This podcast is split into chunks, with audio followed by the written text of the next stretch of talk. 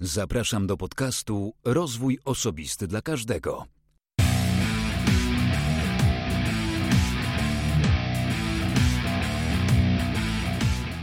Ja nazywam się Wojciech Struzik, a to już 51 odcinek podcastu. Rozwój osobisty dla każdego. Dziś z moim gościem rozmawiamy o copywritingu, storytellingu i tego, że połączenie tych dwóch narzędzi, czy może raczej umiejętności, może być świetnym sprzedażowym narzędziem. Darek opowiada też, jak zaczynał swoją karierę jako, zgadniecie, recepcjonista w małym hotelu, który także zapragnął czegoś więcej. Chyba nie ma się co dziwić. Po drodze był sprzedawcą, informatykiem, a obecnie jest wziętym copywriterem i autorem książki pod tytułem Biblia Copywritingu. Jeśli słuchasz podcastów, to z pewnością znasz też małą, wielką firmę Marka Jankowskiego. Kultowy polski podcast. Kojarzysz zapewne hasło na początku. Podcast dla biznesu, rozwoju i przyjemności słuchania. Tak. Jego autorem jest mój dzisiejszy gość, Darek Puzyrkiewicz. Zapraszam Was do słuchania. Wszystkiego dobrego.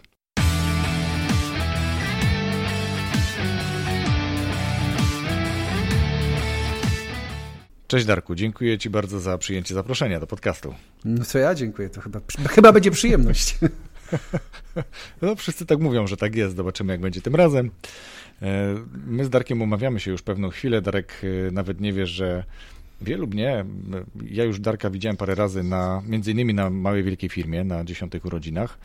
No ale nie będziemy rozmawiali dzisiaj o małej wielkiej firmie, tylko o copywritingu i paru innych tematach, ale to najlepiej niech Darek sam siebie przedstawi, kim jest, czym się zajmuje.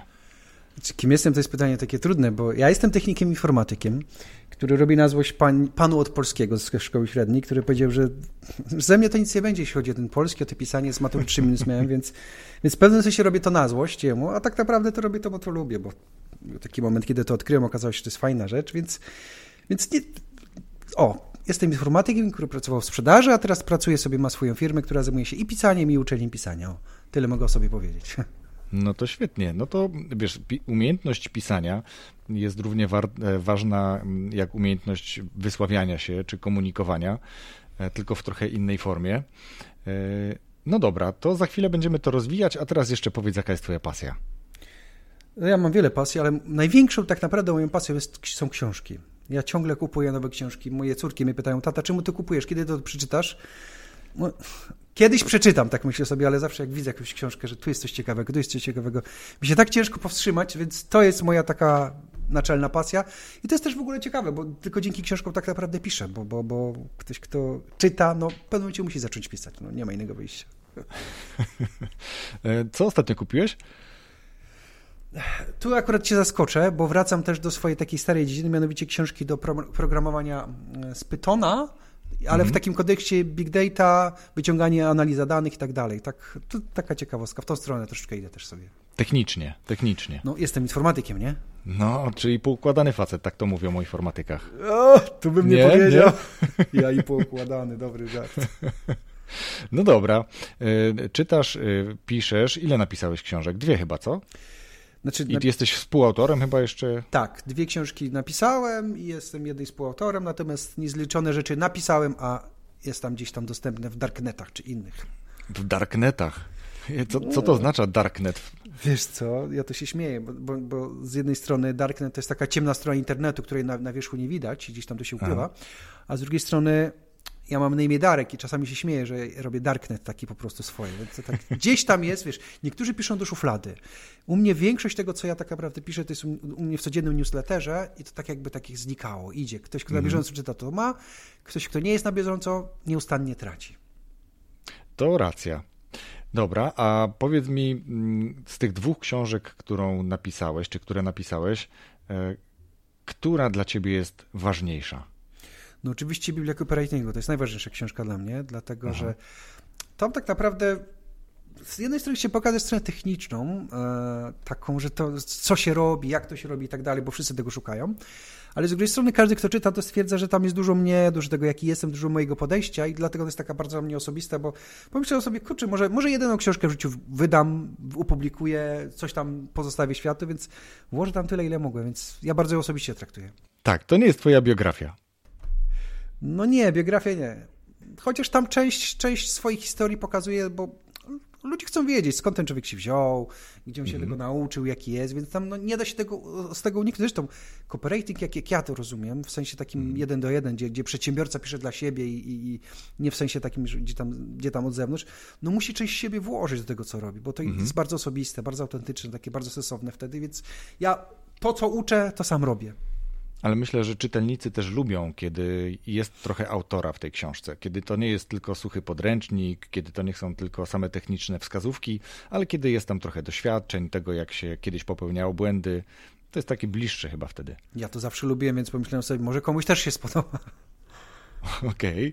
dobra, czyli później jak będziemy rozmawiać, to chyba poopowiadasz też trochę o tym, jak ten copywriting, jak on się ma też trochę ze storytellingiem, nie? Bo to myślę, że się bardzo mocno przenika, co? I tak, i nie. O, to już mi się podoba. Bo wszystko zależy od tego, jak my rozumiemy ten storytelling. Ludzie mają błędne mniemania na temat storytellingu, ale tak jak mówisz, może wrócimy do tego w innym momencie, chyba że chcesz teraz. Nie, no wrócimy do tego, bo teraz jeszcze chciałbym Ciebie zapytać o to. Mm, sam powiedziałeś, że jesteś informatykiem. I to było pewnie twoje pierwsze zajęcie. Później, prze, e, później powiedziałeś o sprzedaży, mm, a teraz twoją pasją i twoim głównym zajęciem jest copywriting i, i jakby szkolenie również e, z tego, jak to, jak to konstruować. To jakbyś powiedział, skąd ten informatyk i nagle teraz copywriting, bo to niekoniecznie się klei. No widzisz, informatykę miałem znacznie później. Pierwsza o. moja praca to była jako recepcjonista w hotelu. I było tak, że w tym hotelu siedziałem mniej więcej pół roku, to była moja pierwsza praca w ogóle po szkole. Mhm. I do dziś pamiętam, jak tam siedziałem sobie w oknie i, i najczęściej, to taki, taki sobie hotelik generalnie był. Najczęstszymi klientami byli przedstawiciele handlowi. Ja tam siedziałem na tym miejscu i takim zazdrościłem, że oni jeżdżą po całej Polsce, tyle rzeczy poznają, gdzieś ciągle się ruszają. I tak kiedyś sobie myślałem, kurczę, może ja bym też kiedyś został takim przedstawicielem handlowym, nie? No i tak się mhm. stało po pewnym czasie, już nie pamiętam teraz po jakim, stałem się przedstawicielem handlowym, więc przez pewien czas tak pracowałem. Potem byłem agentem mhm. ubezpieczeniowym jeszcze, a później byłem agentem reklamowym. I tu się zaczęło tak naprawdę moje zetknięcie z reklamą, z tym, na czym to polega, to co się dzieje, bo ja najpierw to sprzedawałem, częściowo też musiałem robić, no a potem właśnie to robiłem, więc tak naprawdę tutaj, wiesz, dużo rzeczy jest z tym związanych. Mhm. No dobra, czyli mamy na razie tak y, szybki przebieg przez sprzedaż, no i mówiłeś, że później byłeś dopiero informatykiem. Gdzie tak. się ten informatyk pojawił? Kurczę, nawet nie pamiętam, jak to było. W każdym razie, o ile pamiętam, to było tak, że aha, zawsze, informatyką zawsze się interesowałem, bo miałem komputer w domu i tak dalej, to mi się podobało. I pojawiła się możliwość pracy. Ale zanim się pojawiła możliwość pracy, to pamiętam, że jeszcze pomyślałem sobie, a jeszcze się może pouczę, więc wtedy zdobyłem ten tytuł, tytuł, tytuł technika informatyka. Mhm. Prawdę mówiąc, niczego się nie nauczyłem, no ale papier jest, nie? To się liczy. No i potem dostałem taką pracę. Aha, i część, o, już, już pamiętam częścią, to było takie studium zawodowe, ja nawet nie mam wyższego wykształcenia jakby co, nie? Jestem prostym chłopakiem. Częścią wykształcenia było, były praktyki w firmie i w tej firmie, w której pracowałem, ta firma potem szukała kogoś i mnie tak wzięli i tak się zaczęło. O. Mhm. I co tam robiłeś w tej firmie jako informatyk? Ha, co ja robiłem? Pilnowałem, żeby te komputery im działały. Tak najkrócej wszystko, wszystko, co było związane Aha. z tym, żeby to funkcjonowało, bo to jest takie najbardziej popularne, najbardziej potrzebne. Tam zajmowałem się serwerami Linuxowymi, bo to akurat takie, taka moja działka tam była, żeby one funkcjonowały i tam... Mhm. Generalnie moja firma obsługiwała firmy handlowe, gdzie system był na takim systemie, gdzie ja pilnowałem, żeby to działało, żeby tam się kopie robiły, tak, żeby to tam funkcjonowało, nie? No dobra, no to już mamy Twoją sprzedaż w wielkim, faktycznie telegraficznym skrócie. Mamy Twoje doświadczenie informatyka. Ja chciałem zapytać o tego informatyka, bo niektórzy tak mówią, byłem informatykiem, a tak naprawdę odpowiadałem w sklepie za to, żeby drukarki i komputery działały, czyli tam psikałem e, powietrzem, żeby nie było kurzu. No a generalnie już o, o takim programowaniu, nazwijmy to, czy trochę głębiej e, zanurzyć się w informatykę już nie było mowy, ale Ty Linuxowymi serwerami się zajmowałeś, więc o tym pojęcie co najmniej znikome trzeba trzeba mieć, a tak naprawdę podoba, przypomina mi się od razu takie hasło z technikum, bo ja też po technikum chłopak, e, mój wychowawca zawsze mówił, że ogólne pojęcie niezmącone znajomością rzeczy. No tutaj ta rzecz musi być zmącona pojęciem i ty to jako opiekun serwerów Linuxowych musiałeś mieć. No dobra, ale copywriting mnie interesuje i on jest teraz czymś takim, można powiedzieć, sexy. Gdzie jest początek twojego copywritingu? Wiesz co, Miałem też taki moment w karierze, gdzie pracowałem w wielkiej fabryce Mitsubishi przy produkcji e, klimatyzatorów i to było za granicą, bo pewnego momentu, w pewnym momencie stwierdziłem, że chcę więcej zarabiać. Mieszkam w małej miejscowości, gdzie niestety te zarobki nigdy nie były jakieś wielkie. I wyjechałem na rok do Szkocji na emigrację sobie popracować i tam główna część mojej, mojej pracy polegała na siedzeniu przy prasie, staniu przy prasie Amada 250T, gdzie przez 12 godzin dziennie brałem element, kładałem, wyciągałem, odkładałem, brałem element i tak, taka nuda. Prasa łupnęła Jak- sobie. jak tak taśma. sobie. Gorzej. W ogóle tam było śmieszne. Nie wiem, czy widziałeś jakiś taki film z Charlie Chaplinem, jak on na taśmie pracuje. Tak, tak. Moje pierwsze trzy dni w tej fabryce były dokładnie takie, bo autentycznie taśma się przesuwała. Moim zadaniem było dokręcenie dwóch śrubek tam do takiego elementu klimatyzacji. Serio. W czasie. Dokładnie, musiałem gonić za tą taśmą. Jak się spóźniłem, to po prostu trzeba było to zatrzymać. Dokładnie to samo miałem.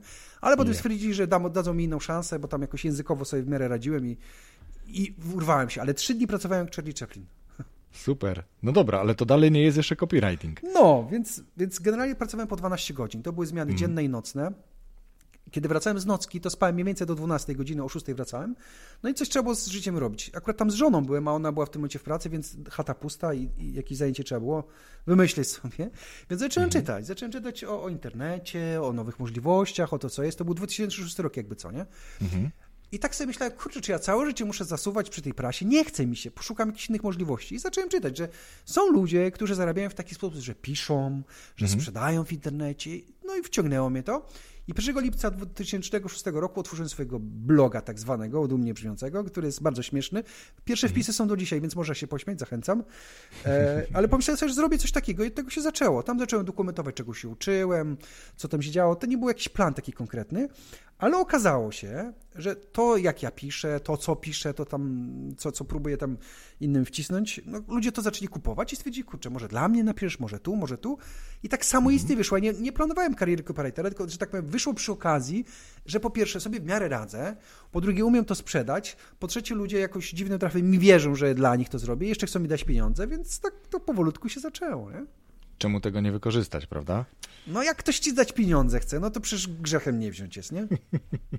Jak to się mówi, tato uczył, jak biją, to uciekaj, jak dają, to bierz. No wiesz, tu dawać to tak nie do końca dawali, bo jednak trzeba było się napracować i to różnie z tym bywało, ale, ale było z tego kasa, nie? Aha. A ja ci teraz coś mm, przy, zacytuję i, i powiesz mi, skąd się to wzięło, jaka jest historia tego czegoś, dobra? No, myślę, że wielu zaczynam słuchaczy. Nie, no spokojnie. Wielu słuchaczy zna, zna ten slogan, chyba tak to mogę powiedzieć. Nie, nie potrafię tak przeczytać, jak to tam e, słychać oryginalnie, ale już się pewnie domyślasz o co chodzi. Podcast dla biznesu, rozwoju i przyjemności słuchania. Co mi o tym powiesz? E, Marek kiedyś do mnie, do, do mnie zgadaliśmy się i mówi, ty słuchaj, zmieni, akurat zmieniał wszystko tam jakoś szablon i tak dalej. Mówi, To powiedzmy jeszcze jaki Marek. Marek Jankowski, który prowadzi podcast Mała Wielka Firma. Tak jest. E, I czy bym coś mu nie wymyślił, nie? Ja mówię, kurczę, co tu ci wymyśleć? I tak zaczęliśmy kombinować, o co ci, o co, napisał mi więcej, o co mi chodzi i tak dalej. No to mu napisałem, że tak naprawdę tak sprowadza się do tego, bo wiesz, no użyłem w pewnym sensie jego słów, ale nie do końca w taki sposób. No i spodobało mu się, zostało i jakoś to tam brzmi, nie? Brzmi, myślę, że mm, w bardzo, w bardzo wielu odcinkach brzmi ten slogan. Zresztą Marek o tym opowiadał właśnie na swoich, mm, może nie na swoich dziesiątych urodzinach, ale na urodzinach swojego podcastu. Mm, To jeszcze był początek tego roku. To tak chyba w, tym marzec było? to chyba O matko, faktycznie, faktycznie. Mhm. No, to był marzec. Zresztą miałeś jakąś, miałeś swoją e, prelekcję, swoje wystąpienie o sprzedaży opowiadałeś wtedy. Ta popełnił ten błąd. Dlaczego popełnił błąd? Wiesz co, bo to ja, ja to jak gdzieś występuję, to czuję jakby ktoś mi od pługa oderwał po prostu. Aha. Bo ja nie jestem mówcą jakimś, ja najlepiej się czuję, kiedy sobie mogę pisać, nie tam występować. I to tak z jednej strony dla mnie to jest stres, z drugiej strony to nie jest moje naturalne środowisko. Ja Okej. najlepiej czuję się, kiedy mogę pisać, kiedy mogę się w ten sposób komunikować, bo to jest mój sposób taki funkcjonowania, a, a Mhm. wszystkie inne są takie dla mnie właśnie oderwane od rzeczywistości mojej. Czyli jak to niektórzy mówią, bardzo mocno opuściłeś swoją strefę komfortu. No bardzo mocno, no, nie, nie da się ukryć. No. No ale wyszło dobrze, moim zdaniem. Yy, Jeszcze, żebyśmy mogli tak trochę więcej mm, przybliżyć się do copywritingu, to chyba warto powiedzieć słuchaczom, co to tak naprawdę jest ten copywriting. No i tu się zaczyna jazda, bo kiedyś to było bardzo proste.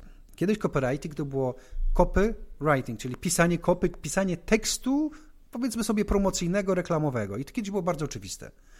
Natomiast z czasem zaczęło się zmieniać, bo wielu ludzi zaczęło odkrywać, o, pisanie jest takie proste, ja też potrafię, swoje usługi rozwinę i tak dalej. Więc teraz wiadomo, copywriterów jest jak mrówków i każdy myśli, że jest copywriterem. I teraz dzisiaj copywriting to jest tak naprawdę pisanie, prawda? Ludzie sobie mhm. myślą, copywriter to ten, kto pisze, a to jest nieprawda, to jest bzdura. Ten, kto pisze, to jest albo redaktor, albo autor, albo poeta, albo jeszcze nie wiadomo kto, a copywriting to jest bardzo wąska dziedzina. To jest pisanie tekstów promocyjnych albo wręcz sprzedażowych, takich, które mają doprowadzić do pewnej akcji. I to jest na, na, na, na taki na takie ścisłe, konkretne bardzo rozumienie, to jest mówię, dzisiaj mało kto tak o tym myśli, nie? Są SEO copywriterzy i tam jeszcze inni tacy, nie? To jest oszustwo mhm. po prostu, no oszustwo. Copywriting to jest bardzo konkretną dziedziną, bardzo wąską i no powiedzmy sobie szczerze, nie każdy jest copywriterem. O. Czyli takie mocne naciąganie tego słowa. Copywriting stał się już czymś takim e, bardzo szerokim, przy czym ty mówisz, że copywriting to jest taka bardzo wąska dziedzina związana z tworzeniem haseł reklamowych, albo inaczej, jeszcze inaczej, e, żebym to dobrze zrozumiał. To jest akcja, która ma wywołać określoną reakcję po stronie odbiorcy, który ten, ten, ten tekst przeczytał lub go usłyszał, tak? Pierwotnie nawet definicja była taka, że to jest salesmanship in print, czyli sprzedaż w druku. Taka była mhm. pierwotna mhm. definicja tego. Od tego się tak naprawdę zaczęło wszystko. Więc wiesz, dzisiaj to się. Ja, ja, wychodzę z takiego założenia. Język się zmienia, pojęcia pewne się zmieniają. Ja rozumiem, że coś zmienia, to się rozmywa. Nie mam zamiaru z tym walczyć. No ale jak pytasz, co mhm. to naprawdę jest, no to trudno nie powiedzieć. Nie, to, to, myślę, że to jest warte, żeby wyjaśnić słuchaczom, co to jest copywriting, o którym rozmawiamy, a później y, co to pewnie jest y, storytelling i, i dlaczego to się ma i nie ma y, z copywritingiem. Ale wracając do tego copywritingu, napisałeś o tym książkę, no to, to nie jest coś, co można powiedzieć w dwóch zdaniach. W tej książce, sam powiedziałeś, jest dużo ciebie i dużo twoich historii, twoich doświadczeń. Myśmy przed włączeniem nagrywania chwilę rozmawiali o tym, więc kto wie, może jakaś niespodzianka dla słuchaczy też będzie, ale to, to dopiero później. Więc rozwiń proszę to, co jest w książce copywriting. Czy, czy w książce o copywritingu. w sensie, co tam jest w tej książce, co ona zawiera, tak, o to tak, chodzi, tak? Tak, tak, tak, tak. Książka zawiera tak naprawdę, może ja stawiam sobie dwa cele. Mhm. Pierwszy cel to dać taką merytoryczną, merytoryczną zawartość, bo mnie strasznie denerwuje osobiście, kiedy czytam książki o copywritingu, gdzie gościu nie ma o tym najmniejszego pojęcia, sili się na różne rzeczy i myślę sobie, zrobię raz, a dobrze, takie mięso po prostu, że myślę, że mi się udało, bo czasami dostaję czytelników listy, wiesz, zacząłem czytać twoją książkę, myślałem sobie, że sobie tak zaznaczę kilka ważnych rzeczy, ale się okazało, że wszystko zaznaczam, nie?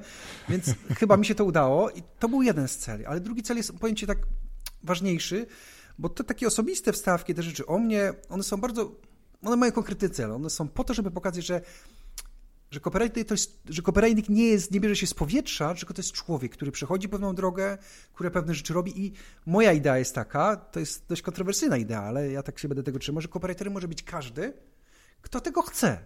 Nie każdy mhm. ogólnie, tylko każdy, kto tego chce, bo umówmy się, to jest ciężka praca, to jest walka ze sobą, z różnymi tam rzeczami, to jest ciągłe doskonalenie i nie da się od tego uciec, więc każdy, kto chce ciężko pracować, ale nie ma czegoś takiego, że ktoś, nie wiem, nie ma zdolności do tego, albo trzeba czegoś magicznego, czy, czy nie wiem co, nie?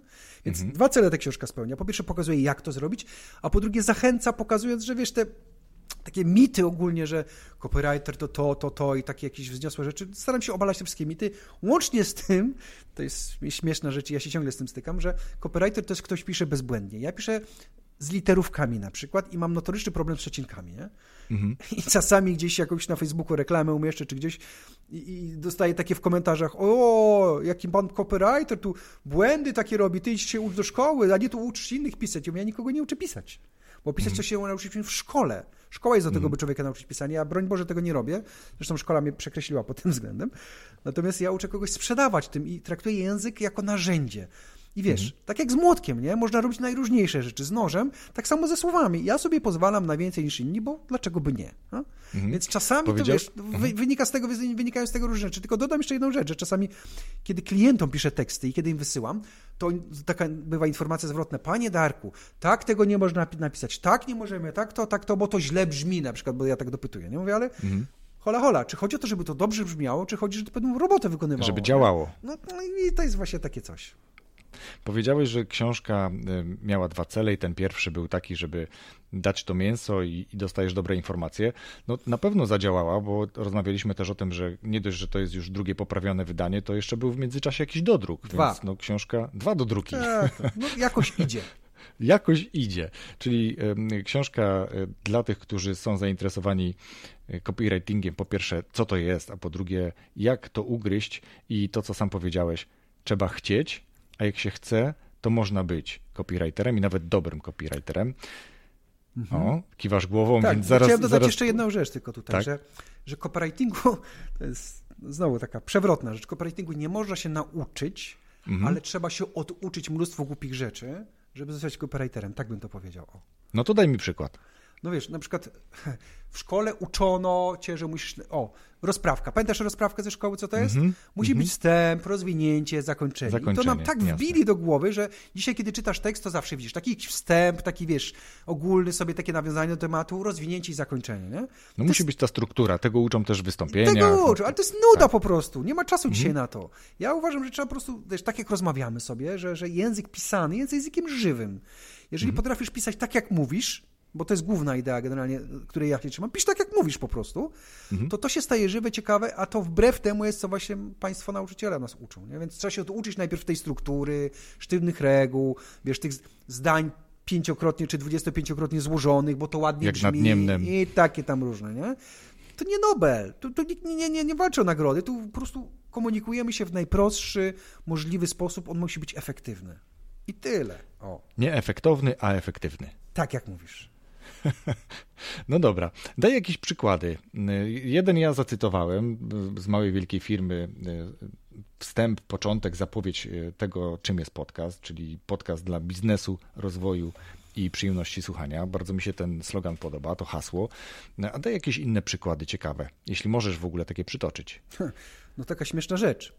E, teraz już tak nie jest, bo ja teraz zaniedbałem ten temat, ale generalnie wielu klientów, którzy przychodzili do mnie przez stronę moją, Mhm. Ja zawsze pytam, skąd pan się wziął, dlaczego, co pana przekonało i tak dalej. Większość wskazywało na to, że wie pan co? To, co pan napisał, pański slogan mnie, mnie przekonał, że pan się na tym zna. Mój slogan jest taki: copywriting, czyli mhm. słowo daje, zyski rosną. Tak, I to bo jest taki masz slogan na stronie. Tak jest i to jest kwintesencja tego, co, czym ja się zajmuję i wiele osób to patrzy, patrzy i mówi, no właśnie o to mi chodzi, żeby ktoś to tak po prostu tu ujął i tak dalej. Mhm. I to jest cztery słowa, a jakie, jakie, jakie, jakie rzeczy działają, wiesz, no ja nie twierdzę, że ktoś z powodu głupiego sloganu na przykład mi to zleca, ale on ma wielki mm. wpływ na to, nie?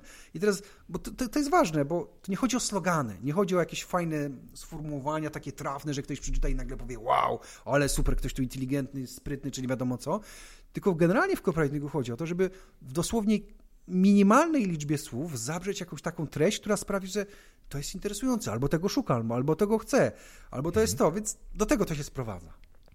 Czy takie e, stwierdzenie innego mojego gościa, takie hasło zamieniam kontakty w kontrakty, to też jest na przykład dzieło copywritera? Może tak być? Wiesz co, jakie to ma znaczenie? Czy to jest, dzieło czy to copywritera? To nie ma znaczenia, czy to jest dzieło copywritera. Okay. Ważne, że jest trafny i mhm. oddaje w pewnym sensie sens tego, wiesz, bo ze sloganami jest taki problem. Są slogany, które są ładne, ale które nic ci nie mówią, bez mhm. dużego nakładu reklamy, no bo teraz gdyby na przykład ktoś, gdybyś żył w innym świecie, trafił tu, nie wiem, z jakiegoś świata bez telewizji, internetu i tak dalej i zobaczyłbyś hasło just do it, no nie wiedziałbyś w ogóle, do czego to przypiąć, o co tak chodzi, jest. tak? Włożono w to kupę pieniędzy, żeby ci się to dobrze kojarzyło. Więc to są moim zdaniem złe slogany, bo na nie trzeba zapracować. Ale są też takie slogany, takie terminy, takie słowa, które same pracują dla ciebie, gdzie nie musisz nikomu tłumaczyć, o co w tym chodzi, ktoś myśli sobie, o to właśnie chodzi. Więc idea jest taka, trzymajmy się tej drugiej wersji, gdzie ktoś to przeczyta i wie, a, o to chodzi, super. I to jest wszystko. To, wiesz, to nie jest kwestia kreatywności, pięknych słów, tylko umiejętności takiej sprawnej komunikacji. Dobra, to teraz może inaczej dla tych, którzy cały czas zastanawiają się i skrobią po głowie, jak użyć, kiedy mogę tego potrzebować. Copywritingu. Wiesz co? Copywritera. Za każdym razem, mhm. kiedy piszesz w jakimś konkretnie celu, no to tego potrzebujesz. Bo zobacz, że dawno wyszliśmy z takiej ery informacyjnej, gdzie my przekazujemy sobie informacje tylko, nie? Nawet prosta taka informacja, że przychodzisz do, żomu, do, do domu po, po pracy, mhm. czytasz kartkę od żony, obiad na stole. No to nie jest informacja tylko sobie taka, albo obiad w mikrofalówce czy gdzieś, nie? To mhm. jest przekazanie cała treść tego, co masz zrobić tak naprawdę, żeby się pożywić. I też, wiesz, widzisz ładunek taki emocjonalny, że była, poświęciła czas dla ciebie, że, że troszczy się o to. Więc, wiesz, chodzi o, to, o tą taką prostą rzecz, żeby, że może inaczej, że nie staramy się tylko komunikować treści, ale wywierać pewne wrażenie, osiągnąć pewien cel. I za mhm. każdym razem, kiedy piszesz w celu, żeby osiągnąć jakiś cel, ale teraz to walnąłem głupie, ale sorry, trudno. Więc jeżeli piszesz po to, żeby Jest osiągnąć jakiś cel, no, taki jestem, co ja na to poradzę. No, no bardzo dobrze. Nie jestem zbyt poprawny i w ogóle taki tam, także i tak mhm. się staram hamować.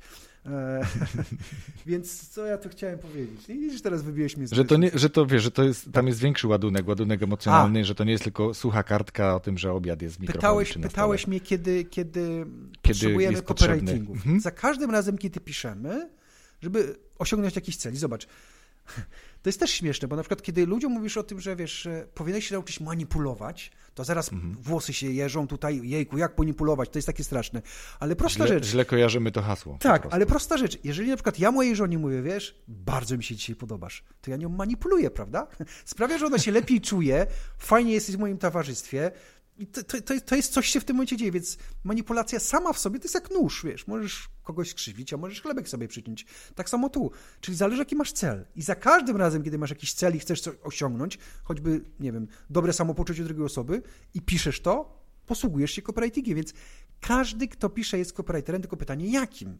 Czy mhm. złym, tandetnym, żałosnym, który nic w życiu nie osiąga, czy takim, który za pomocą kilku słów jest w stanie, wiesz, wywołać jakąś reakcję, na jaką zależy. Tyle. Mhm. Wiesz co, chcę pociągnąć jeszcze taki temat, który myślę jest dzisiaj bardzo wielu osób może interesować, bo dzisiaj bardzo wiele osób buduje swoje marki, gdzieś tam próbuje zaistnieć w internecie, produkuje przeróżną ilość postów o różnej systematyczności, bo tak go uczyli, bo tak trzeba. I jeszcze niektórzy doradzają, jak ten post ma być skonstruowany, że ma być call to action, nie wiadomo co tam jeszcze. Jeden mówi krótki i konkretny, drugi mówi, żeby był długi, żeby była historia. Jak to jest? I czy tutaj ten copywriting też się przydaje? No wiesz, jeżeli moja definicja jest poprawna, że copywritingu potrzebujesz, kiedy piszesz, no to przydaje się, tak? I teraz zobacz, pytanie jest po to, po co piszesz posta? Weźmy -hmm. sobie, że takiego piszesz sobie na przykład takiego, żeby podbić swoje ego, czyli zdobyć -hmm. lajki, czy jakieś tam inne rzeczy, żeby, wiesz, nie ma żadnego przełożenia na biznes, ale jest fajnie, kiedy wiele osób komentuje i tak dalej, mm -hmm. sobie. Więc chcesz coś osiągnąć w tym momencie, więc jeżeli wiesz, że na przykład zaczniesz od długiego, wielokrotnie złożonego zdania, no to słabo ci pójdzie. Jeżeli wiesz, że należy zacząć od krótkiego, emocjonalnego zdania, które też domaga się zakończenia, dopowiedzenia tego mhm. i jesteś w stanie wywołać zaangażowanie, jeśli chodzi o czytanie posta, no to wiesz, no to ta wiedza czyni ogromną różnicę w tym, jak jesteś odbierany. Albo cię czytają, albo cię nie czytają, albo cię lubią, albo cię nie, nie lubią. I wiesz, mhm. język jest takim narzędziem, które posiada pewne swoje z jednej strony, nie wiem, jak, jakby to powiedzieć, struktury, które działają w taki inny sposób. To jest jedna rzecz, ale ja mam gdzieś generalnie strukturę, jeżeli chodzi o to. Zawsze, zawsze patrzę sobie, wiesz, ja jestem handlowcem. Czyli wielokrotnie, kiedy sprzedawałem, musiałem stanąć przed człowiekiem i powiedzieć mu, wie pan co, mam ciastka, takie, a takie, to i to i konkurowałem z innymi firmami i teraz widzę, nudzę go, to on się odwraca i zajmuje się innymi rzeczami. Nie nudzę, to się interesuje i coś może z tego być. Więc generalnie do tego tu się sprowadza, wiesz, do kogo ja piszę, co ja piszę, co chcę osiągnąć i co ten człowiek sobie pomyśli, jak on na to zareaguje, wiesz. Takie mhm. rzeczy tu się dzieją. Czy go uwiedziesz na przykład? No to, to już jest daleko A. posunięte z tym uwiedzeniem. Okay. Tu wkraczamy na taki, wiesz, szary obszar, przynajmniej szary, no bo wiesz, uwodzić. No, no. Dla mnie to jest okej, okay. ja z tym nie widzę problemu, nie? Nie, nie, bo to wiesz, takie są modne hasła właśnie, zabrać kogoś ze sobą, uwieść go takim tekstem, wpisem, postem czy sloganem. Ale to, to jest, tak to jest bardzo trudne, pasuje. To, to wszystko ładnie brzmi, wiele osób próbuje tego mhm. nauczyć, ale to jest strasznie trudne zrobienie tego. Dlatego że, a wiesz dlaczego jest tak naprawdę trudne? Nie dlatego, że jest trudne, tylko w większości przypadków, kiedy my się pisze, kiedy my piszemy, to my się hamujemy, my się ograniczamy. A, tak tego nie napiszę, to nie można i tak dalej, ale gdybyś mhm. nagle od dosłownie 5 minut później, teraz, zaczął coś pisać i pozwolił sobie, wiesz, na, na popisanie takie, jak czujesz, co tam się w tobie dzieje, puścił to wszystko, powstałby bardzo emocjonalny wpis, post czy cokolwiek, który wywołuje bardzo wiele reakcji, bo tam się coś dzieje, bo tam jest prawdziwy człowiek. I zobacz, że ludzie tego szukają. Cała, mhm. cała, całe social media jest szukaniem autentyczności, jakichś emocji takich najlepiej prawdziwych, nie nadmuchanych, nie? Zobacz, kiedy mhm. pojawi się jakiś, nie wiem, celebryta czy ktoś, to tam pompatycznie tam, wiesz, jakieś takie ambitne teksty tam odwala, ludzie patrzą sobie, co to za gościu, nie? A jak ktoś opowie szczerą historię, emocjonalną, fajną, taką z życia, że, że wiesz, wiecie co, nie, uda, nie, uda, nie udawało mi się, walczyłem z tym, udało mi się to pokonać i tak dalej, to zawsze wywołuje jakąś reakcję fajną, nie? Mhm. Więc ja uważam, dlatego mówiłem na początku, że trzeba się oduczać, oduczać się hamować, oduczać się sztywnych struktur, że tego nie można w ten sposób, to trzeba w taki sposób, a to, to nieprawda jest. Możesz pisać jak chcesz. To, to, jest, mhm, to to jest chyba ten moment, kiedy możemy powiedzieć, mm, dlaczego copywriting może być blisko storytellingu, a kiedy nie jest, bo ty kiwałeś głową, więc jestem bardzo ciekaw twojego zdania i twojego podejścia do obu zwrotów, do obu haseł copywriting, storytelling. Wiesz co, z, powiem ci, jaką ja, jakiej definicji storytellingu się trzymam, żeby było to oczywiste. Super. Generalnie storytelling to jest, to jest historia gdzie? Mamy bohatera, mhm. który zmaga się z pewnymi trudnościami i ma mhm. pewien cel, pokonuje te trudności, albo i nie pokonuje i widzimy jakiś koniec w tą albo w jedną stronę. Czyli jest... Albo osiągnął cel, doszedł tam, albo nie. Albo nie, ale to jest zawsze ktoś, kto dąży do pewnego celu i ma mhm. tam pewne trudności i jest jakieś zapytanie o to, jak to się skończy. Jeżeli, I to jest storytelling. Dokładnie. Jeżeli jest pytanie, jak mhm. to się skończy, to udało się kogoś ściągnąć historię. A jeżeli Czyli zawsze musi być bohater, musi być problem tak. i jakieś zakończenie tak. dobre lub złe. Tak. I to jest dobry storytelling. Że, okay. co, że, że, znaczy, bo rzeczy, ja co sprowadzam do jednego, do jednego pytania, czy ktoś, kto tego słucha, zada sobie pytanie, co będzie dalej, co będzie dalej. Jeżeli mhm. jest co będzie dalej, jest bardzo duża szansa, że to jest fajny storytelling. Nie? Mhm. I teraz zobacz, to mamy pewną strukturę opowiadania, która też ma pewne wymogi. Jest bohater, jest pewien cel, są pewne trudności. I to jest jedna rzecz. Teraz, gdzie tu jest copywriting? No widzisz, to jest teraz kwestia taka śliska, nie? Że mhm. to są dwie tak naprawdę różne rzeczy, ale kiedy opisujesz historię, i kiedy chcesz tą historię wykorzystać w jakimś celu, żeby znowu słowem pisanym wywołać jakiś efekt, wywołać jakąś akcję, to tu bardzo delikatnie wkracza ci copywriting, bo wiesz, jeżeli, teraz jeszcze tak, tak dopowiem jedną rzecz, przez sprzedaż, to ja nie rozumiem tylko, wiesz, że ktoś dostaje, płaci ci pieniądze za produkt czy usługę, ale mhm. sprzedajesz też idee, sprzedajesz też pomysły. Ktoś płaci tak. swoim czasem, płaci lajkami, innymi rzeczami, więc sprzedaż jest za każdym razem, jest jakaś wymiana dóbr, tak sobie powiedzmy. Nie? Mhm. Ideę też musisz sprzedać, podcast też musisz sprzedać, tak? Pomysł tak musisz też, wszystko musisz sprzedać tak naprawdę, więc ja to rozumiem bardzo szeroko, a nie tak wąsko, że tylko wiesz, kup teraz i, i żegnajmy się tutaj czule, nie? Mhm. Czyli przenika się to. Tak. Tylko w innym kontekście, czy, tak. czasem. Bo może się to bardzo mocno y, jakby godzić, mhm. ale czasem y, może być w, przeszkodą dla siebie, jedno dla drugiego. Może być, ale też może być wielką pomocą, bo teraz jeżeli coś sprzedajesz i na przykład wiesz, ten produkt, który masz, powiedzmy sobie, no, nie wzbudza żadnych emocji albo jest mhm. jakiś taki trudny do wytłumaczenia jeżeli wpleciesz to storytelling, historii klienta, który miał taki problem, jak mają klienci inni, zmagał mm. się z tym, ten produkt mu pomógł, więc storytelling wtedy ci służy w tej pracy copywritera, bo pomaga przekazać tą treść w taki bardzo... Zresztą myśmy, my jesteśmy jako ludzie stworzeni do tego, by myśleć historiami. Nie my ideami, nie jakimiś pojedynczymi rzeczami, ale my szukamy początku, środka i zakończenia. Jesteśmy tego ciekawi. Wiesz, dla nas to jest zawsze otwarta historia jakaś. Mm. Więc to jest naturalny sposób komunikacji. Więc, więc najlepiej, jeśli storytelling razem świetnie dogaduje się Dokładnie. z copywritingiem. Idealnie. Wtedy wychodzi najlepsze połączenie. Super combo. Tak, tylko nie zawsze masz taką możliwość. Też już nie bywa. Możliwość, talent, wiele różnych rzeczy chyba. Wiesz co, ostatnio na szkoleniu, o, mi się przypom przypomniał taki przykład. Na jednym, ostatnio miałem takie szkolenie, gdzie pewna duża firma, powiedzmy sobie tak bez nazywania, mhm. do tej pory wypuszczała, na przykład ona, ona tam ma, wspiera sportowców, różnych takie wielkie sławy i tak dalej. Mhm. I oni wypuszczają takie posty, że na przykład gratulujemy temu i temu, że osiągną to i to. Chcą pokazać się PR-owo po prostu, że gdzieś tam są w tym, nie? I tak. z, tej, z tej osoby padło pytanie, Darek, a weź mi teraz powiedz, jak te zasady, co ty mówisz, bo ja też mówię o, o, o storytellingu, ale w sensie struktury pewnej, która wciąga klienta w treść, jak mhm. w takim razie mogę to u siebie zastosować? I było takie, wiesz, a widzisz, nie uda ci się, nie? Okazało się, że dałem jej przykład dwóch zdań, które normalnie i tak tam, wiesz, umieszczają, ale dwóch zdań, które tworzyły otwartą pętlę, co się dalej wydarzy. Ja teraz dokładnie ci nie, nie przypomnę sobie, jak to było też, ale było pytanie takie, czy uda mi się, na, czy było pytanie takie, czy następnym razem uda się temu sportowcowi, temu trofeum, te, te trofeum osiągnąć, czy wygrać z innymi, jakoś w tym stylu, bo to już to było na żywo, po prostu się dzieje za szybko. Jasne. Ale chciałem pokazać, że można to zrobić nawet w dwóch linijkach, zacząć pewną historię, dlatego ja mówię, że storytelling to jest pytanie, co będzie dalej. Niekoniecznie dokończysz od razu tą historię, bo ta mhm. historia może być dokończona wiesz, po zakupie dopiero może się skończyć, nie? Tak. Tak. Także to jest taki storytelling, jak ja to rozumiem, to jest takie wielkie otwarcie na treść, patrzymy, co będzie dalej, no i działamy. I czy, jak to mówią niektórzy, czy zassało? No, czy zasało, no to, ty, czy zadziałało. ty patrzysz jako ten, który, nie wiem, coś chce sprzedać, coś chce zrobić. Który Natomiast tworzy. Z mhm. punktu widzenia klienta, to on, wiesz, on sobie nie zdaje sprawy z tych rzeczy w ogóle, tylko myśli sobie, wciąga mnie albo nie wciąga, nie? Ciekawa historia. Tak, ciekawe czy nie ciekawe. Chce wiedzieć, mhm. co będzie dalej, albo nie chce. Nuda. A powiedz mi, czy autor książki, kryminału, jakiejś sensacji, innej beletrystyki powinien mieć taką właśnie umiejętność storytellera i copywritera?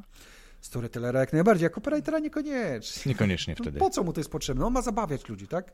Okay. On ma sprawiać, żeby się fajnie czytało, żeby te historie były fantastycznie wciągające i nic więcej. Znaczy, Czyli żeby, głównie... żeby kupowali mhm. następne książki, oczywiście, to wiadomo, nie? No tak, ale żeby oni kupili kolejne książki, to ta pierwsza, czy ta, ta właściwa musi być dobrze opowiedziana, czyli sam storyteller. Tak. Mm, I to wystarczy. Dobra jedna książka sprzeda następne. Świetnie. No tak, no widzimy przykład y, pana Mroza, który no, produkuje tych książek naprawdę strasznej ilości. E, kilka miałem okazję słuchać, akurat nie czytać. Mm, no dobra, ale nie będziemy mówić o. To jest, bo to są e, różne opinie tak, na ten temat. To są różne, dokładnie, już też słyszałem. Ale wiesz co, jeszcze inna rzecz mnie zastanawia, bo też przeglądałem Twoją stronę i, i, i słuchałem tego, co nieraz mówiłeś. Kto przychodzi na szkolenie z copywriting, copywritingu? Jakby to powiedzieć? Najczęściej przychodzą osoby skierowane tam odgórnie. Okay. Czyli firma stwierdziła, że powinniśmy na przykład, nie wiem, rozwinąć e, dział marketingowy, żeby lepiej pisał, bardziej angażująco i stwierdzają, o, ty się tym zajmujesz, to ty pójdziesz. Ty się tym zajmujesz, to ty pójdziesz. I większość osób, większość to jest tak, wiesz, ja tak się trochę z tego śmieję, bo zawsze na początku pytam, kto dzisiaj z was tutaj z własnej woli, bo wybrał to szkolenie? Cisza. Mhm. A kogo skierowano, bo coś tam, coś tam. I wtedy większość rąk idzie do góry. Więc taka okay. jest rzeczywistość. Ale to nie jest nic złego, bo, bo być może sami by, wiesz, Większość ludzi w marketingu jest zapracowanych. Naprawdę oni mają mhm. tyle roboty, tyle do zrobienia, jeszcze im tam potrzeba jakieś szkolenie, więc sami pewnie by się nie zdecydowali na to, a to jest okazja, wiesz, oderwać się od tego. Więc to tak. są ludzie, którzy na co dzień ciężko pracują, mają zadania i myślą, przynajmniej na początku, że, że to może im coś pomóc, to może coś zmienić. Dlaczego mówię na początku? Bo pod koniec już to wiedzą. Dobrze, tu zbudowałeś fajną historię, bo byłem ciekaw, co powiesz na końcu, skoro na początku myślą, że to im pomoże, a później faktycznie już tak jest. No dobrze, ale to mówisz, że w większości to są osoby, które są skierowane i oni wiedzą, że to już działa. W jaki sposób dostajesz taką informację, że, że, że to działa? Skąd, skąd masz tą pewność, że to działa? Ale teraz od nich czy ogólnie? Bo nie wiem, co pytasz. Ogólnie, no bo powiedziałeś, że oni przychodzą najpierw z, takim, z taką myślą, że to szkolenie im pomoże, a później już są pewni, że to im pomoże, tak? tak? Tak, Bo my, wiesz, moje szkolenia są dziwne generalnie, to od razu powiem, nie są typowe, dlatego że e, wiesz co, ja jestem słaby na przykład w zabawianiu ludzi na szkoleniach, ja jestem bardzo taki konkretny mhm.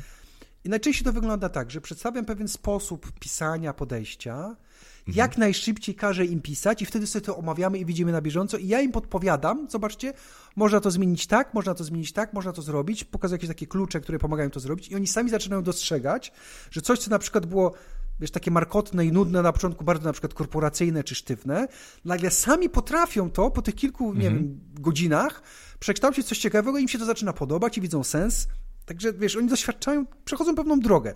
Nie wszyscy, bo są ludzie, którzy powiedzą, że no nie, nic, nie chcę, to ty nudzisz i tak, i tak dalej. To mówię uczciwie, nie? Ale Aha. stwarzam możliwość przejścia pewnej drogi, otwarcie na coś nowego. I teraz, jeżeli człowiek wejdzie w to, doświadczy tego, to on pod koniec, pod koniec widzi, aha, zastosowałem tą metodę, ja, taki jaki byłem, jaki jestem, stworzyłem coś nowego, coś ciekawego. Wow, mhm. to działa, to faktycznie funkcjonuje. Ja mogę stworzyć coś, czego do tej pory jeszcze nie stworzyłem, nie? Także tak to widzę. Okej. Okay.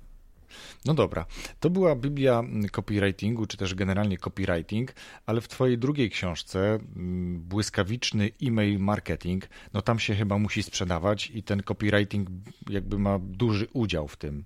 Co powiesz o tym? To jest taka stara książka, ja ją, ja ją napisałem, bo, bo musiałem, zebrałem materiał e To nie jest książka, z której jestem bardzo dumny po prostu, no, bo okay. ja ją zrobiłem, bo chciałem zrobić po prostu książkę sobie jakoś i była taka okazja, ale to nie jest jakiś szczyt moich osiągnięć, więc w ogóle myślę, że nikt nie wie, że tak, po co, po co ją wyciągać? Po co wyciągać stare brudy? O tak, powiedzmy sobie.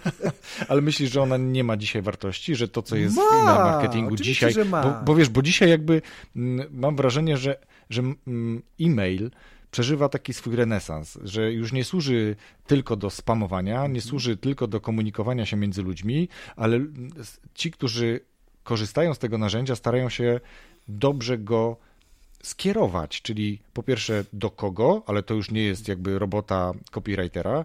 Jego robota jest, co on tam napisze, skoro już wie do kogo. Mhm.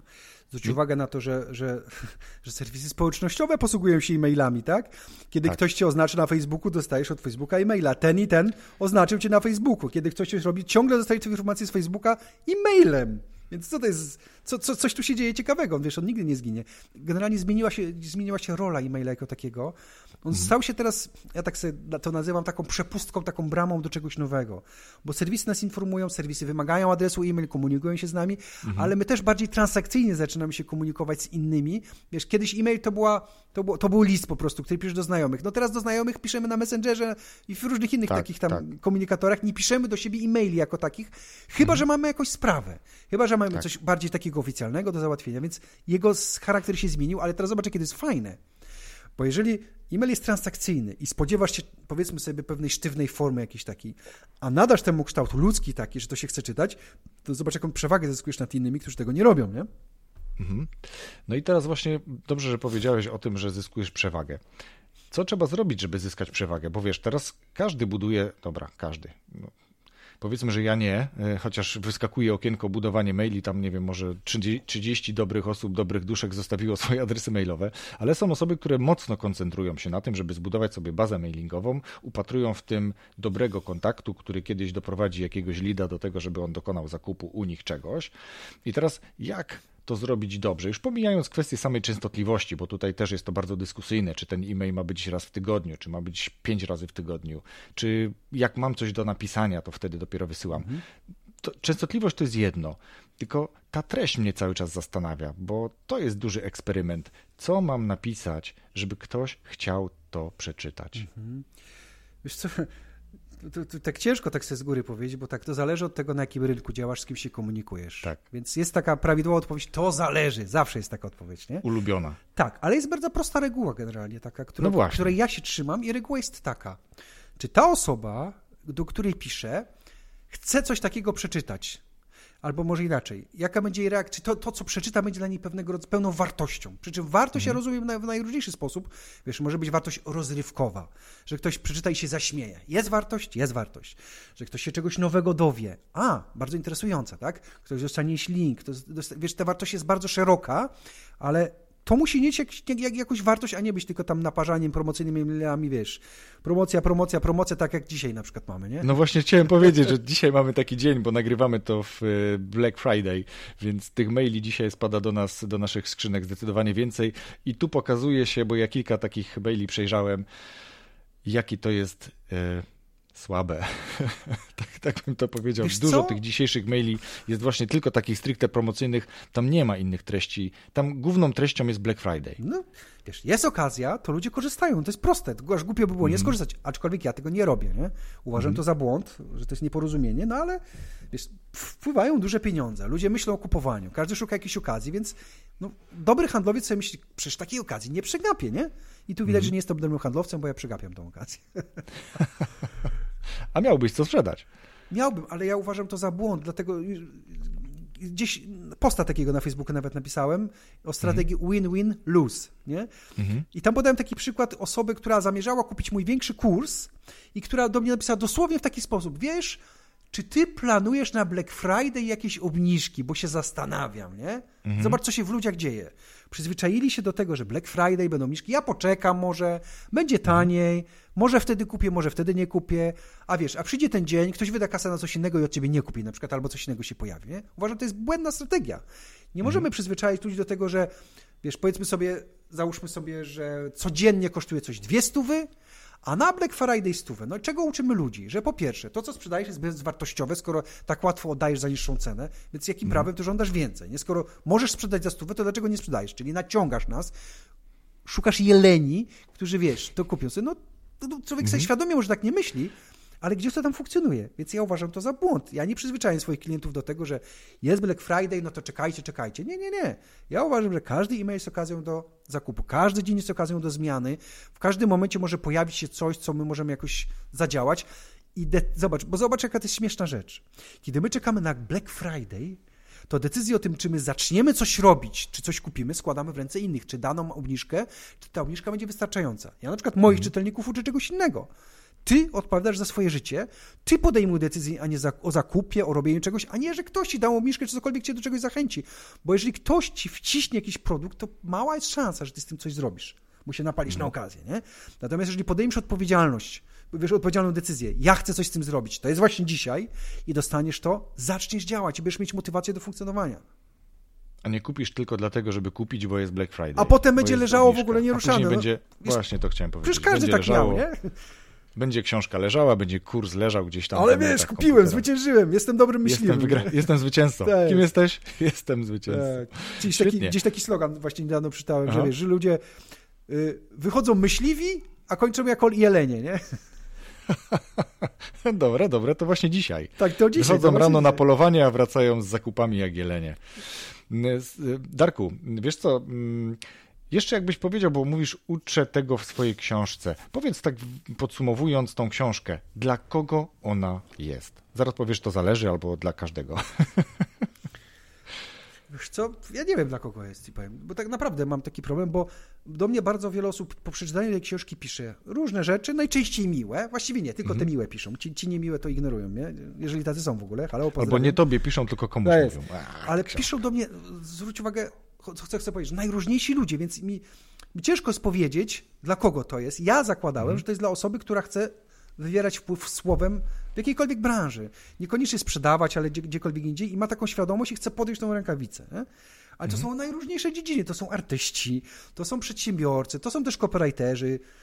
Wiesz, to jest takie, takie szerokie spektrum, ale każdy, kto chce coś robić, kto, wiesz, nie chce, żeby rzeczy mu się przydarzały, tylko raczej chce jakimś sprawczym duchem w swoim wpływ. życiu. Tak, wywierać wpływ. Nie, że coś mi się przydarzy, ale biorę się w swoje ręce. Dlatego ta część taka, powiedzmy sobie, w cudzysłowie autobiograficzna jest mocno rozwinięta, bo ja mhm. pokazuję swój sposób myślenia, swoje podejście tak naprawdę i te podejście też tam sprzedaję, no.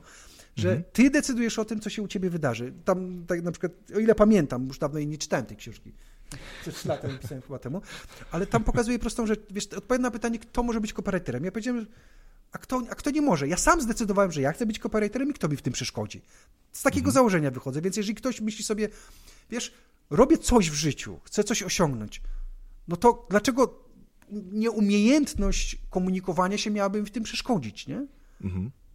Więc do takich ludzi, Czyli książkę pisałeś z nastawieniem na to, że ona będzie do ludzi, którzy chcą umiejętnie wykorzystać słowo do tego, żeby coś sprzedać, żeby coś przekazać bardziej świadomie i bez obaw. Bardzo świadomie. Bez obaw, mhm. bez, wiesz, bo zobacz, co się dzieje. Jak sobie tak rozmawiają ludzie, to jest wszystko fajnie, nie? A jak tak. powiesz, a teraz to napisz, to nagle, wiesz, coś się straszliwego pojawia, przerażenie, jakieś jejku, jak Oj. to napisać, jak ja to, wiesz, to tyle, może ty lepiej napisz albo coś tam, wiesz, takie, my, boimy się pisania. My się boimy pisania, a ta książka ma powiedzieć, przestań się cholera bać pisania, zacznij to robić i zobacz, to jest fajne i można fajne efekty mieć. Tak. Mam tak, mam tak. Moja córa ma 12 lat i ona czasem coś potrafi powiedzieć, tak, co tam ma napisać w tej szkole. Tak. Mówimy, no dobrze, no to ładnie to powiedziałaś, to teraz to napisz. Nie, no pomóż mi tymi. No, no. no, po, po wielu bojach idzie do siebie do pokoju z wielkim fochem, a wraca po kilku, kilkunastu minutach i ma kilka świetnych, naprawdę rewelacyjnych zdań. Myślę, że tam jakiś talent jest do oszlifowania i, i będzie świetnie pisała. Ale wracając do, do ciebie i do, do książki, y, wiemy do kogo ta książka miała być. Wiemy, że mm, komentują dobre zdanie o tej książce, piszą wszelakie mm, osoby, ale generalnie pewnie z nastawieniem, nawet jeżeli to artysta, to może być tak, że on tą książkę prze, przeczytał, dała mu wartość i teraz potrafi lepiej swoje teksty pisać albo lepiej mm, sprzedawać swoją twórczość. I teraz jest taki moment, gdzie ja jestem bardzo ciekaw tego, jaką inną książkę, albo jakie inne książki, albo jakie inne materiały poleciłbyś, niekoniecznie związanych z copywritingiem, ale takich z takim rozwojem. Coś mówiłeś o rozwoju, sam pokazałeś swoją drogę rozwoju od recepcjonisty w hotelu po, po dzisiaj wziętego copywritera, autora bestsellera, bo twoja książka jest bestsellerem, więc jaką inną pozycję albo co innego polecisz osobom, które tak właśnie myślą o rozwoju trochę bardziej świadomie? Wiesz, to są dwie książki, które bardzo lubię, które mówią o czymś jednym ważnym. Jest taka książka Esencjalista i jest książka One Thing, jedna rzecz. Dlaczego mhm. je polecam każdemu? Bo wiesz co, bo one uczą skupienia na tym, co robimy. Bo wiesz, my żyjemy teraz w takim świecie, gdzie z jednej strony otacza nas morze możliwości, różnych rzeczy, które możesz robić i bardzo łatwo tak płynąć tym prądem. Trochę tego, trochę tamtego i tak nic mhm. w życiu nie osiągniesz, nic w życiu nie zrobisz i czujesz frustrację, nie? Mhm. A te książki uczą koncentracji na tym, co ważne tak naprawdę. Wiesz, mhm. i to jest, to jest bardzo śmieszne, bo to jest esencja copywritingu. Że w komunikacji koncentrujesz się na tym, co jest tak naprawdę bardzo ważne dla osoby, która to czyta. A te książki mówią o tym, wiesz, jak do tego podejść, pokazują, że wiesz, nie ma sensu się tam rozdrabiać na tysiące rzeczy. Szkoda życia po prostu, na tym, by robić tysiące rzeczy nieznaczących. Lepiej zrobić jedną, a dobrze i niech to będzie rzecz ważna, nie wiem, dla ciebie, dla rodziny, dla kogoś, więc te dwie książki bym każdego polecił, bo one tak, wiesz, ogniskują twoje wysiłki, żeby to się nie rozpaplało, to życie, tylko żeby coś tam, wiesz, zrobić, co ma dla ciebie wartość. No bo wiesz, no kurczę, głupio tak będzie pod koniec życia, tak leżąc sobie na tym łóżku, czy gdziekolwiek tam idzie, myśleć sobie, zmarnowałem te życie, nic nie zrobiłem, mm. nie? A tak byś mógł się, zrobiłem chociaż tą jedną rzecz. To dobre było i cieszę się, że to życie przeżyłem. Na takiej zasadzie, żeby, wiesz, nie czuć frustracji, czy teraz, czy kiedyś. Poza tym, wiesz, mamy też ograniczone zasoby i energię. Łatwiej mm. jest skoncentrować się na jednym i wykorzystać to, co mamy i zrobić coś, niż, wiesz, tam tysiące innych rzeczy. Więc dlatego ja te książki dwie lubię bardzo. Świetnie. Esencjalistę e, już słyszałem, już któryś z moich gości ją e, polecał, jak się nie mylę. Dobra, nie będę przytaczał, ale ktoś już ją polecał. Natomiast tego One Thing, a One Thing będzie też y, wydaniem polskim? Jest, jedna rzecz. Po prostu, o ile pamiętam tytuł, jest jedna okay. rzecz. Okej, dobra. Dobra, to w takim razie jeszcze powiedz mi tylko, gdzie słuchacze mogą Ciebie znaleźć, gdzie najlepiej kontaktować się z Tobą, w jaki sposób? Bo jest Twoja strona, jak się nie mylę, daje słowo zyski rosną, to jest to, czyli dynanet.pl, tak? Tak jest, dynanet.pl. Świetnie, a skąd ta nazwa? A widzisz, z, e, ze Szkocji. Okay. Kiedy pracowałem w nocy przy tej prasie, to tam różne rzeczy chodziły mi po głowie i to wiesz, to jest nudna robota, która nie jest nieangażująca i okazuje się, że kreatywność wtedy się nagle włącza, tak jak pod prysznicem albo ludzie robią różne rzeczy, więc włączają się dziwne rzeczy. No, na przykład. E, I wtedy przyszło mi do głowy to, co ja chcę robić i ta mm. nazwa, wiesz, dynanet pochodzi od dwóch słów. Greckiego słowa dynamis, siła, moc, dynamit i net, sieć. Tak mhm. sobie myślałem, że wiesz, co będzie, kiedy tą sieć, internet jako taki, bo wtedy właśnie o tym sobie myślałem, wykorzystałem do takiej, wiesz, eksplozji, do, do, do, do czegoś zdynamizowanego, do zrobienia czegoś, żeby coś, wiesz, wybuchło, działo się. I tak mhm. to sobie funkcjonowałem. I też tej samej nocy, kiedy wymyśliłem nazwę Dynanet, wymyśliłem też te hasło. Właściwie ono samo do mnie przyszło, wiesz? Serio, tak sobie myślę, myślę i nagle masz. Eureka. Słowo daje, zyski rosną. Wow, dokładnie to chcę robić. O to mi chodzi, nie? Przyszło i było. Gra słów. Pięknie to się sprawdza teraz. Jest. Świetnie. Czyli tak, Dynanet i gdzie jeszcze, Darek? No, to jest takie miejsce, gdzie ja uważam, że jest takie najważniejsze, bo tam się wszystko zaczyna. Chyba na Facebooku, jak ktoś się bardzo uprze, to mnie znajdzie jako Darek Puzyrkiewicz. Znaleźć cię znajdzie, bo ja cię znalazłem, ale bardziej też pytam o takie miejsce, gdzie jeżeli ktoś napisze, to stosunkowo szybko umiesz ym, odpisać, czy zobaczyć, że ktoś do ciebie napisał. Niektórzy mówią, y, zdecydowanie wybieram drogę mailową. Inni mówią, znajdziesz mnie na pewno na LinkedInie. Tak. Ktoś tak. inny mówi, y, całe dnie spędzam na Instagramie, Aha. bo tam jest moje środowisko, tam się czuję najlepiej. Więc które jest twoje środowisko? E-mailowe zdecydowanie, dlatego że do mnie nie ucieka. Czasami Czyli Dynanet i tam jest kontakt do ciebie. Darek, małpa, dynanet Super, świetnie. To jest trwałe. No to myślę, że... Bo mail zostaje, bo wiesz co, te messengerowe rzeczy, inne, one mnie za szybko umykają. Ja jestem człowiekiem, który tak. taki, wiesz, slow life prowadzi sobie. A tutaj no świetnie. jest. No to rewelacja. No to Darku, bardzo dziękuję Ci za to, że pięknie wyjaśniłeś nam po pierwsze, co to jest copywriting, bo jak sam na początku powiedziałeś, niektórzy to bardzo różnie rozumieją i tak naprawdę już to jest mocno rozciągnięte słowo. Mm, fajnie opowiedziałeś też o storytellingu i o tym, jak on może się fajnie też przenikać z copywritingiem. Myślę, że to jest e, ciekawa informacja dla tych, którzy tworzą treści, a tych osób jest naprawdę bardzo dużo. Widzimy po tym, jak wiele postów jest na wszystkich e, social mediach, od Instagramu, Facebooka, przez LinkedIn i nie tylko.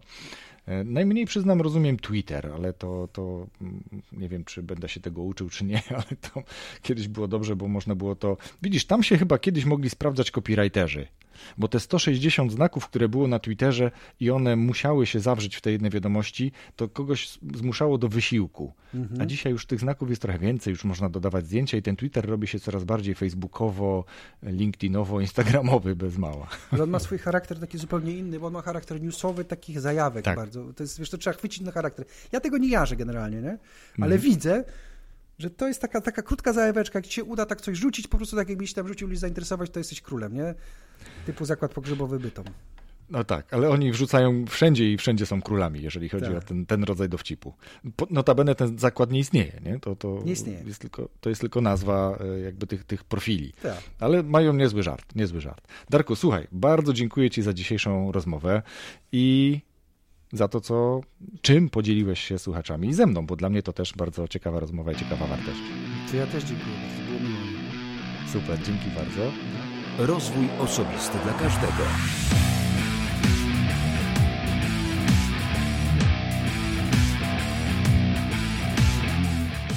Dziękuję za wysłuchanie tego odcinka. Darek wyjaśnił nam, czym jest copywriting oraz storytelling. Chyba nie ma już żadnych wątpliwości, co jest czym.